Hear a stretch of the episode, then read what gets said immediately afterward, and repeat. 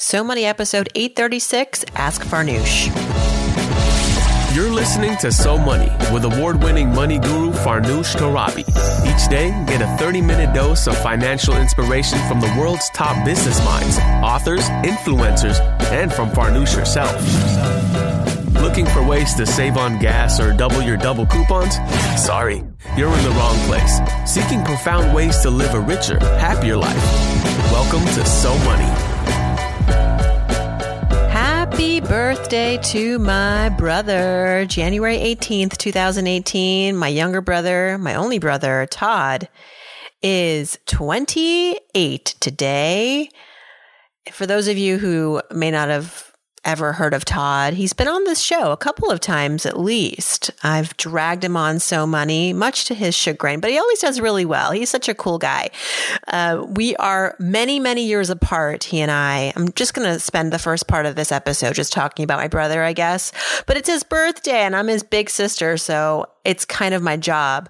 Um, but he is uh, a wonderful, wonderful person. It's so incredible as someone who's 10, 11 years older than him to have watched him over the years. Um, I was 11 years old almost when he was born. And I remember just wanting a sibling every Christmas, every birthday, every you name it holiday. I asked for a sibling. I didn't care if it was a brother or a sister. I just wanted someone to play with me. And Todd arrived in 1991, January 18th. Um, he and I were inseparable for many years, and then I went off to college, and that was tough leaving him behind. But we are now both in the same city, Brooklyn, to be exact. And so Uncle Todd comes over quite frequently. My kids are obsessed with Uncle Todd and just want to say happy birthday to our, our number one uncle, our number one brother. Hope you're having a good day. Tonight we're going to party. But right now we're going to tackle some of your money questions. This is a big week for So Money, by the way. So Money turned four years old this week, everybody. January 14th, 2015. I turned the lights on this show. And if you remember, if you're with me since the beginning, we were a daily show, seven days per week.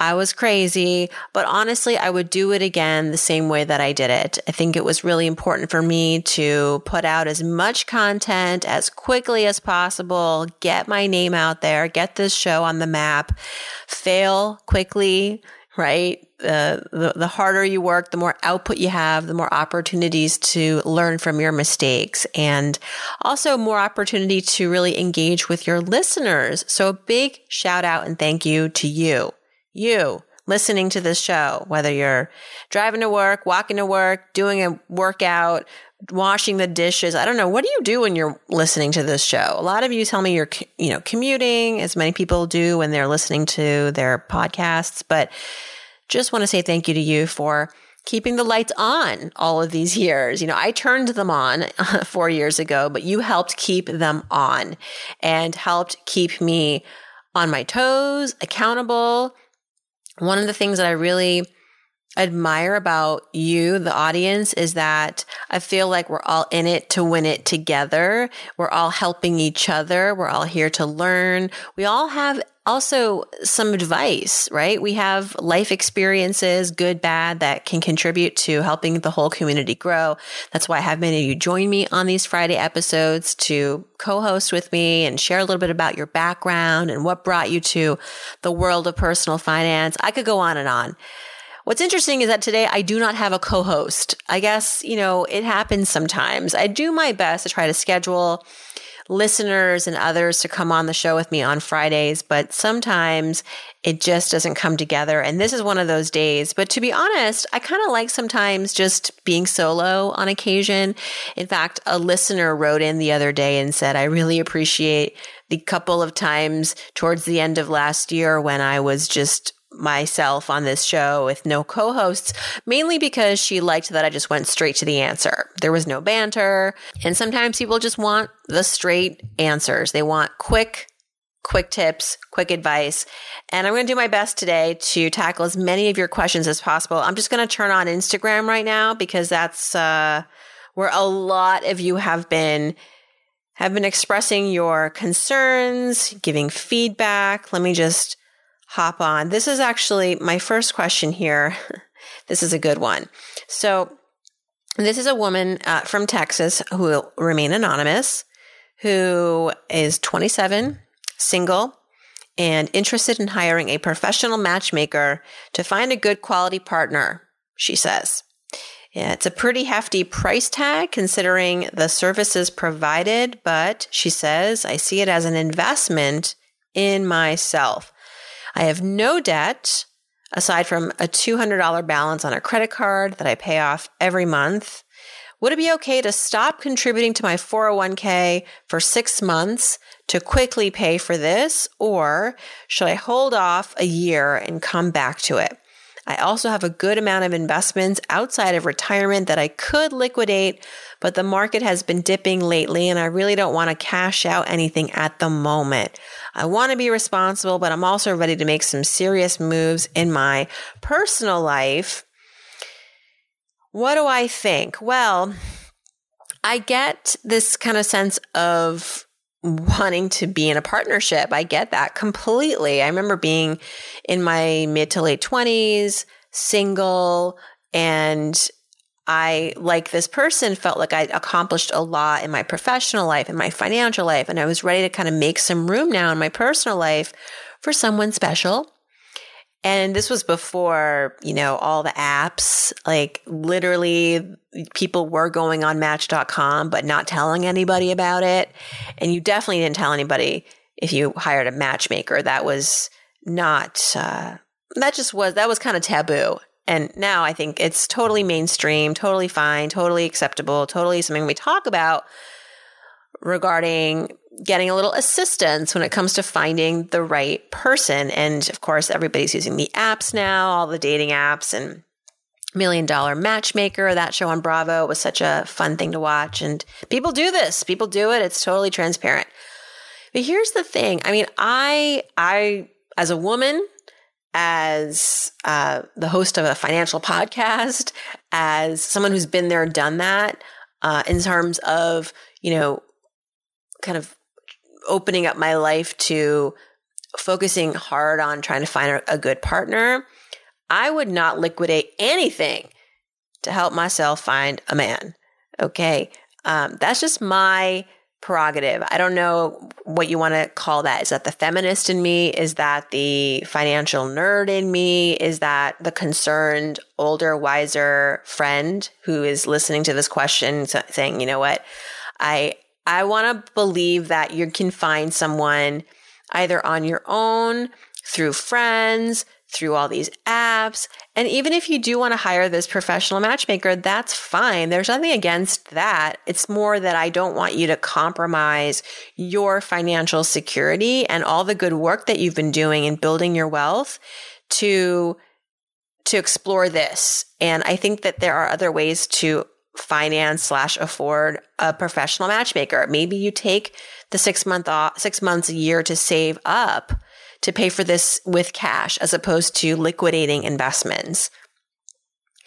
That's just my, you know, my opinion. I don't, I don't know if others listening what you think about this, but it's not even so much that you're liquidating to afford a matchmaker. I, I would be hesitant to liquidate investments for anything really. I mean, you invest for the long run for a long term goal, be it retirement, something down the road 10, 20, 30 years.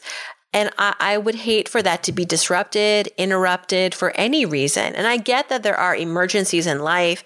Listen, if you are going through a health scare, you need money for a surgery, you needed money for medicine, healthcare. If this was a matter of your health, of your life, I would say, well, you know, maybe you should take a step back and, you know, slow down the 401k. But, but I feel like, you know, you're 27, you have other resources at your disposal that are free in some cases to help you narrow down some eligible bachelors.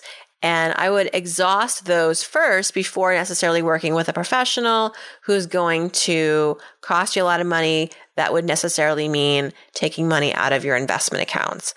Instead, you know, be aggressive in this area of your life, date a lot, but maybe save up simultaneously to then, if you still wanted to, afford this matchmaker at the end of the year.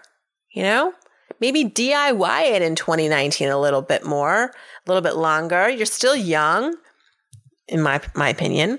Um, so that is my advice. And this person wanted to be kept anonymous. Totally respect that. So I'm not going to share her name, but I uh, wish you the best. And please keep me posted. This is like super juicy. I want to know how your dating life is going in 2019. Keep me posted. You know where to find me. You know where to find me, right, everybody? So moneypodcast.com. Click on Ask Farnoosh or go to Instagram at Farnoosh Torabi. You can follow me there, direct message me. I try my best to answer all the questions on Instagram. It doesn't always happen. I, I make the best of intentions to answer everything. Sometimes I don't answer things because it's inappropriate or rude. I get that occasionally. I get weird questions um, that I'm not really the expert on, or that I feel like uh, is a little inappropriate. And not going to expand on that, but uh, I will just end it there. And uh, but but a lot of the questions are great. And a lot of times I will do screen grabs and sh- and keep them in my photo folder so that I can reference them later easily. Instagram's not the best like organizational tool for tracking questions that I will admit. So that often results, not often, sometimes results in questions falling through the, my cracks.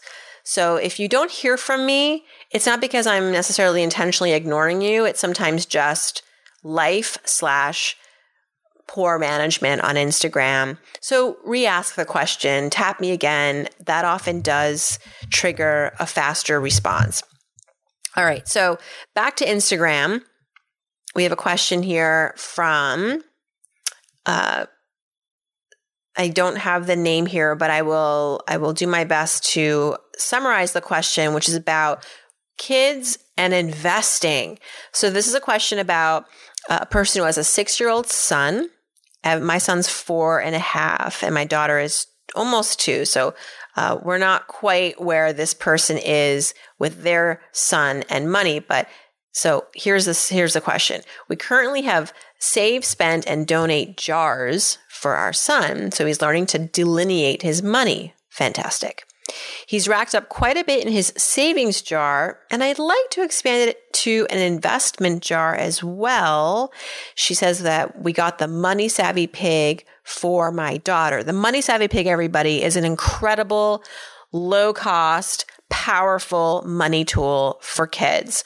It is designed and created by my friend, Susan Beacham, and her husband, Michael Beacham. They run Money Savvy Generation. They've been working in the in the kids and money space for the better part of two decades. And the Money Savvy Pig was kind of their introductory product foray into the marketplace, made a huge splash with it.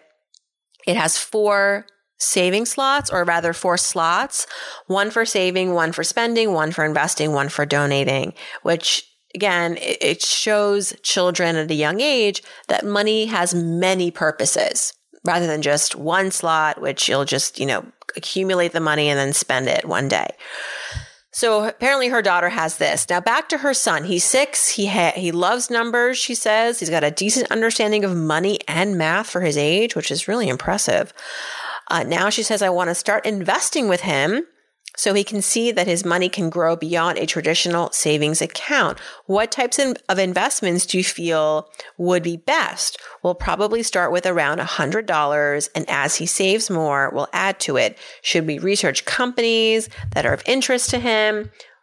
Any thoughts? So there are a lot of ways you can tackle this. I mean, six years old is a pretty good age to be um, having the investing introductory conversation. And I hope that you're having this also with your daughter.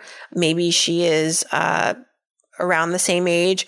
I just read an interesting article. I think it was on Fast Company, uh, that we talk about money with our sons a lot differently than we talk about money with our daughters. I'm not saying this is you, this person who wrote in, but this is kind of related.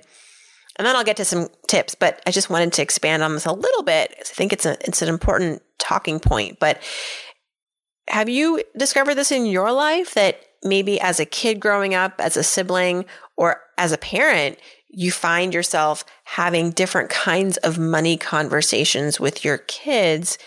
And it may have something to do with gender. So, what this article found, it was based on a study, was that we typically talk to our sons about how to grow wealth with their money. And that means typically how to invest, things like the stock market, real estate.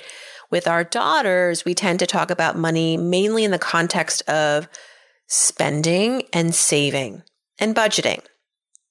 And I often hear on my podcast when I ask guests around the end of the interview, what is the one thing they wish they'd learned about money growing up? And often the women, more than men, I can say, have said, I wish I had learned more about investing. Because investing is where it's at. If you want to grow your money, if you want to build wealth, you have to invest. And so, back to this question this woman is, this mother is uh, asking about ways to invest her son's money uh, a little bit at a time at six years old, $100. Um, so hope that this is also something that they're involving their daughter in. But I would say it's totally fun. And I would say my friend Susan, who started Money Savvy Generation, would agree because she did this with her own kids and has done work around this is starting with the companies that the, your children are familiar with, whether that's Build a Bear or McDonald's or um, I'm being very stereotypical here with like what kids like, but uh, Disney, right? These are all a lot of the companies that are um, children facing, you know, that children totally know, they can get behind, they recognize what they do, what the products are, what the company is all about. And that can be a great way to introduce the fact that there are companies out there and that as and and this is actually taking a page out of David Bach's book. David Bach is like a nine times New York Times bestseller, and when he was little, he remembered his grandma Bach telling him that there are two kinds of people. There are um, people who eat at McDonald's, and then there are people who invest in McDonald's. And sometimes you can be both of the same person, right? But basically, that was a, his way of learning at a very young age about all the different ways to interact with a company, right? You can shop there, you can consume their stuff, their services. You can also be an investor and have a stake in this company's uh, growth or lack thereof. And so, you know, maybe you start with Disney and my son loves cars and he, so maybe we would start by saying like cars is a part of a big company called Disney.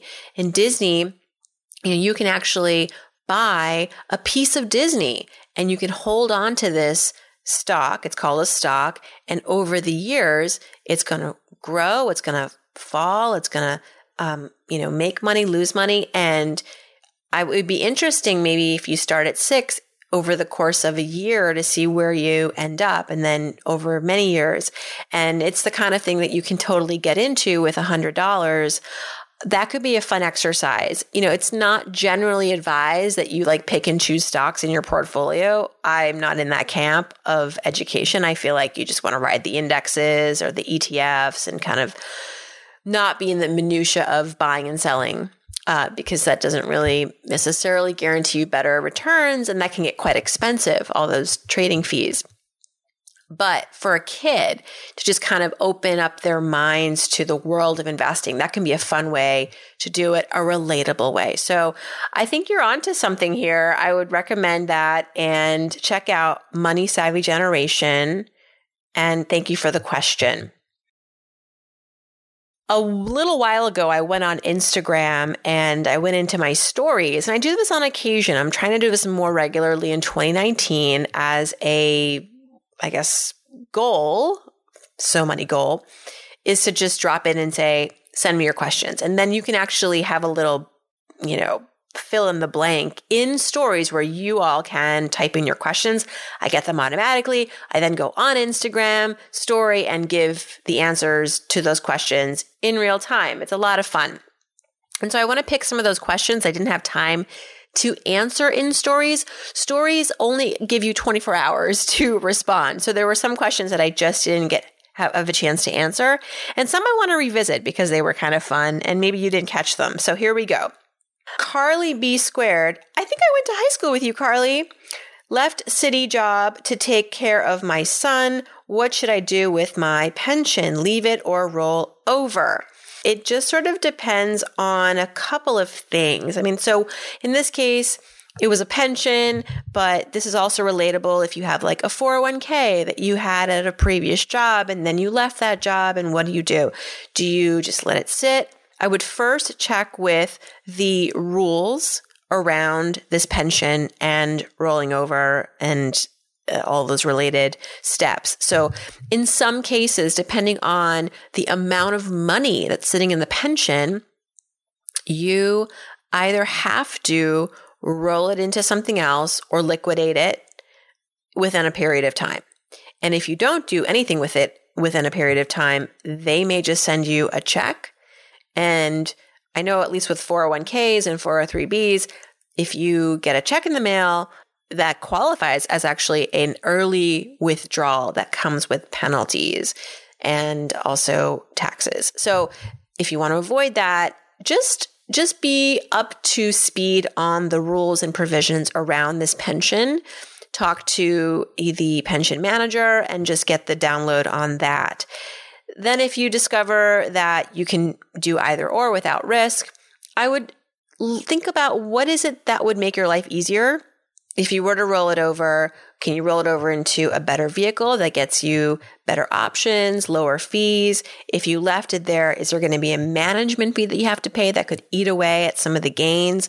So these are the other kinds of considerations. Kind of do some calculations and see what makes more sense. Rolling it over into something new, a new instrument that might be a little bit more advantageous financially for you might be um, where you're already parked where you've already parked some cash or some other investments. And so you can keep a lot of the stuff under one roof. That's also helpful.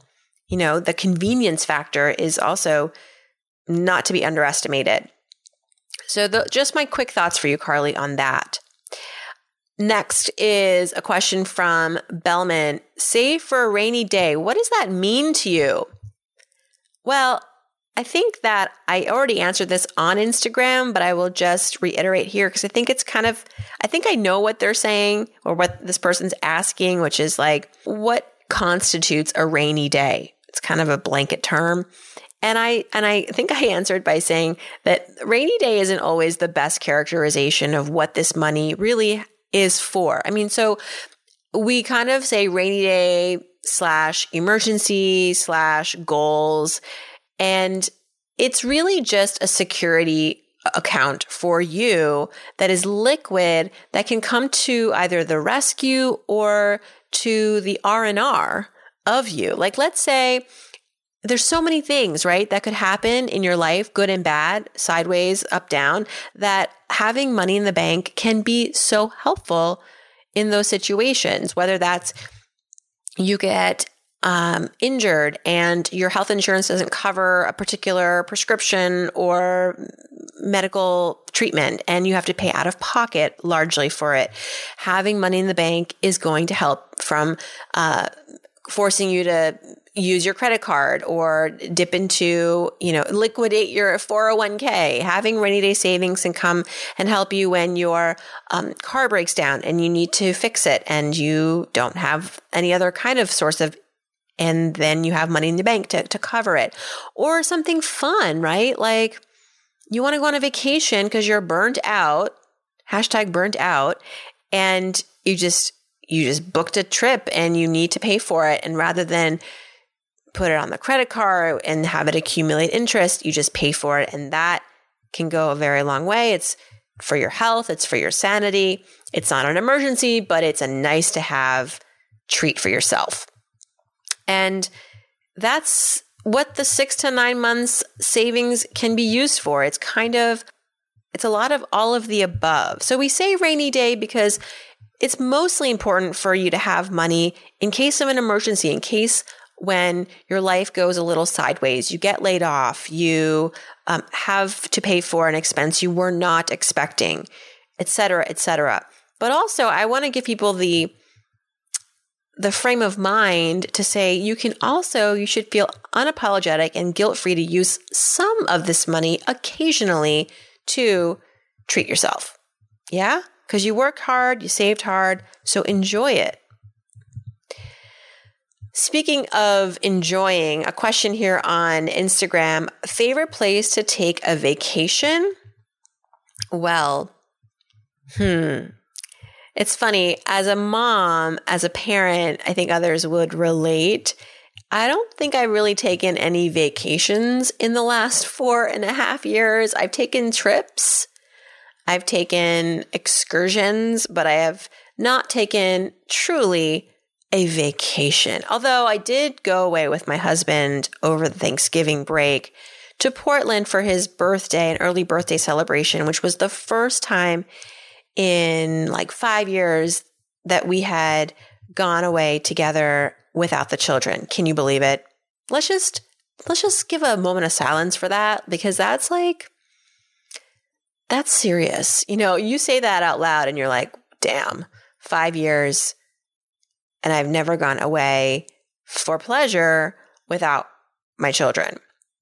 Yeah, so let that sink in for a little bit. Uh, but we did do that, and that was really great. I wouldn't call Portland my favorite place to take a vacation, but it was definitely lovely, and we had some great weather, which isn't typical there. Usually it's raining and windy. We had beautiful sun, and we got to go on a wine tour and really really soaked it up. But my favorite place to take a vacation, and my my hope is to do more of this sort of vacationing uh, in my future, in my in my near future, would be, uh, you know, the Caribbean is lovely. I I know it's cliche, but I love Paris. I studied abroad there. I went there on my honeymoon. I went there when I was pregnant with Evan, and I hope to go back again soon. And um, it just never gets old. And there's so much to do in France. There's the south of France, there's Versailles, there's the country, there's the city. And so I actually had an idea to go to France for four weeks this summer with my kids, with my husband. I feel like that's really ambitious. And I I think I need to really plan that out and, and talk to a lot of people who have done something similar. I'm not as fluent as I once was in French. I think that would be really hard for me to spend so much time there, especially outside of the city where there's not a lot of English speaking, uh, English speaking going on to do that. And, you know, again, I will have children with me and that will be a huge undertaking. But a girl can dream, a girl can fantasize.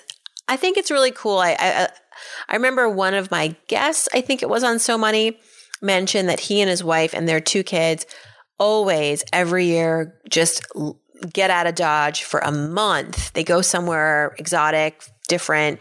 They maybe or not, maybe they go to like the middle of the USA, somewhere they've never been, and just hunker down for a month and experience that environment for a whole month. I think that's incredibly immersive and I think for kids too, quite the education. Uh, and he's independent, works for himself. His wife works for herself. So that's why it's doable. It's hard to get four weeks away when you work at a company. But I always thought that would be a cool goal to work towards. And I don't think my kids are quite at the age where I am brave enough to do something like that. I know so many of my friends take their kids everywhere. Just put them on a plane and go to Fiji. I'm like, nope. I have a hard enough time going to the grocery store with my kids. I cannot imagine the flight and then, you know, all the things. Uh, I'm just, I know my limits. I know my limits. And that's, uh, and that's, I think that's a good thing. It's a good place to be in. All right. One last question. Okay. I think, uh, I want to call it a night soon. I'm recording this from my bedroom. Yeah. I'm a fancy podcaster. What can I say? All right. This question How much money should I save per month if my salary is 46000 36000 after tax? And this was a question on Instagram. Chef Boyardee Cool, cool, cool, cool name. Well, I remember making just as much as you, and it was uh, it was tough. It was tough making ends meet, and I still though tried to save ten percent in my 401k.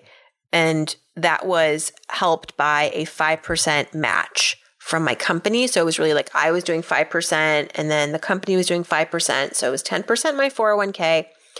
and I I think I was just trying to save a couple of hundred dollars a month in a rainy day account, little by little. I know it's really hard to save when you have, um, you know, a salary like yours, living in a, in a, time like today when it just feels like everything every day is getting more expensive. And I, I don't know where you live, what the cost of living is where you are, Chef Boyardee, but I would say that Start small. If it feels overwhelming to save, don't feel like you have to save all of it as soon as possible. Get in the habit of saving something very often, consistently, automate it, and gradually increase it. Turn up the dial every month, a little bit at a time. And when you get windfalls, tax returns, gift money, um, whatever, add that to the savings to accelerate the savings. And as you earn more, also commit to saving more. And I would also add that when I was making, you know, $18 an hour, and then later it was like $46,000 a year, just like you are. And yeah, at the end of the day, it was like 30 some thousand dollars. And I was living in New York. You know, I did everything that I just told you to do. But then eventually I got to a point where I was like, I need more revenue streams. I kept asking for a raise, which you should do. And sometimes you'll get it, sometimes you won't. Even the best, even the best negotiations, the best presentations of why you deserve more money will not result in more money. They may sometimes fall on deaf ears. Sometimes your boss just doesn't want to give you a raise. And I eventually left that company, but in the meantime, I found other revenue streams. So at the end of the day, I was like, I'm a journalist, I'm a storyteller, currently working and telling stories for television at the time, but I can also tell stories in print. And so I started to write freelance for a local paper and little by little got more assignments, more assignments, and was making a good few extra hundred bucks a month, which helped to pay off some debt, which helped to save more, which helped to, you know, have a few extra fancy dinners out here and there, which, you know, at the end of the day, that that that sometimes feels better than paying down the debt. You know, being able to treat yourself to a nice dinner, it's uh it's nice to know that you can do that for yourself. And the only way that I was really able to do it was to bring in more money. And I don't know if that is something that you have tackled or attempted, but I would brainstorm more on that. It's just better in the end too. You're hopefully going to monetize a skill that you enjoy, that's untapped at work. It could turn into you never know what. So that's my parting advice for you and everybody else is maybe this is the year that we just scare ourselves a little bit in a good way. You know, we try something new. We think outside the box. We act outside of the box. We take a little bit of risk. And, you know, measured risk. If you're not sure about the risk, ask me. We can tackle it on the show. But let 2019 be the year where you challenge yourself a little bit more. And uh, I don't think you'll be disappointed. There's so much to learn from that. You know, last year I did a little bit of stand up comedy, and that led to an awakening of my, in some ways, my inner spirit. And um, just was a lot of fun, of course, but it also opened my eyes to how much almost content I have about growing up, my childhood, my background in relation to how I'm running my money, my marriage, my my family and all the things in between that you know there is a correlation between your background and your present life. And I have found a lot of humor in my background and connecting those dots to my current life has been something that I've been trying to be more diligent about chronicling. So whether that's through stand up comedy or just writing it down, I hope to maybe turn this into a memoir of some sorts. And, and let me tell you, that scares the living daylights out of me because writing like memoir stuff is not what I have been trained in doing. I've been very much a technical writer my entire life with some story in between. But as a journalist, it's really a science, right? It's not like, uh, quite the same as narrative nonfiction, which is something that I'm trying to tackle this year, which would never have happened, which would never have been inspired or or sparked had I not gotten on a stage and and challenged myself by telling a few jokes, which is something that I always wanted to do, but was always scared to do. But finally, I was like, just do the thing already. So here we are. Use me as maybe inspiration or I don't know what you want to call it, but just use me for whatever you want. I'm here for you. I'm here for you guys. I'm here for you, hopefully, for as long as you'll let me. So Money celebrates four years this week. Thank you again. Thank you to all my friends here for sending in your questions. Keep me posted as things evolve, especially you, Anonymous, with your potential matchmaking uh, path journey that you're about to embark on. That's really cool if you do it, but please just leave your savings intact. Try to shore up the cash in other ways. I think your future self will thank you. Thanks everybody for tuning in. I hope your weekend is so money.